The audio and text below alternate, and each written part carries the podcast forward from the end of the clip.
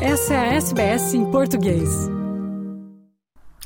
É, Fernando e ouvintes da SBS, a Comissão Independente para Estudo dos Abusos Sexuais sobre Crianças na Igreja Católica Portuguesa já recebeu até agora 424 testemunhos. 424 queixas. É o que revelou o coordenador Pedro Stresch dessa comissão, assumindo que a maior parte dos crimes reportados já prescreveu, portanto, já não é suscetível de criminalização. O responsável pela comissão que estuda os abusos na Igreja Católica Portuguesa já tinha antes alertado que alguns dos acusados nos testemunhos ainda continuam no ativo. No entanto, a maioria das queixas de alegados abusos sexuais por membros do clero em Portugal já está juridicamente prescrita.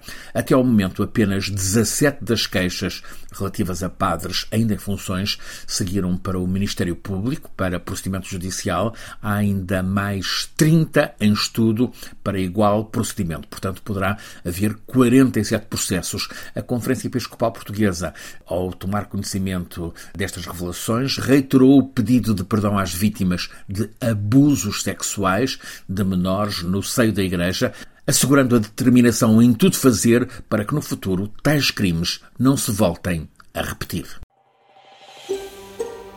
Quer ouvir mais notícias como essa? Ouça na Apple Podcasts, no Google Podcasts, no Spotify ou em qualquer leitor de podcasts.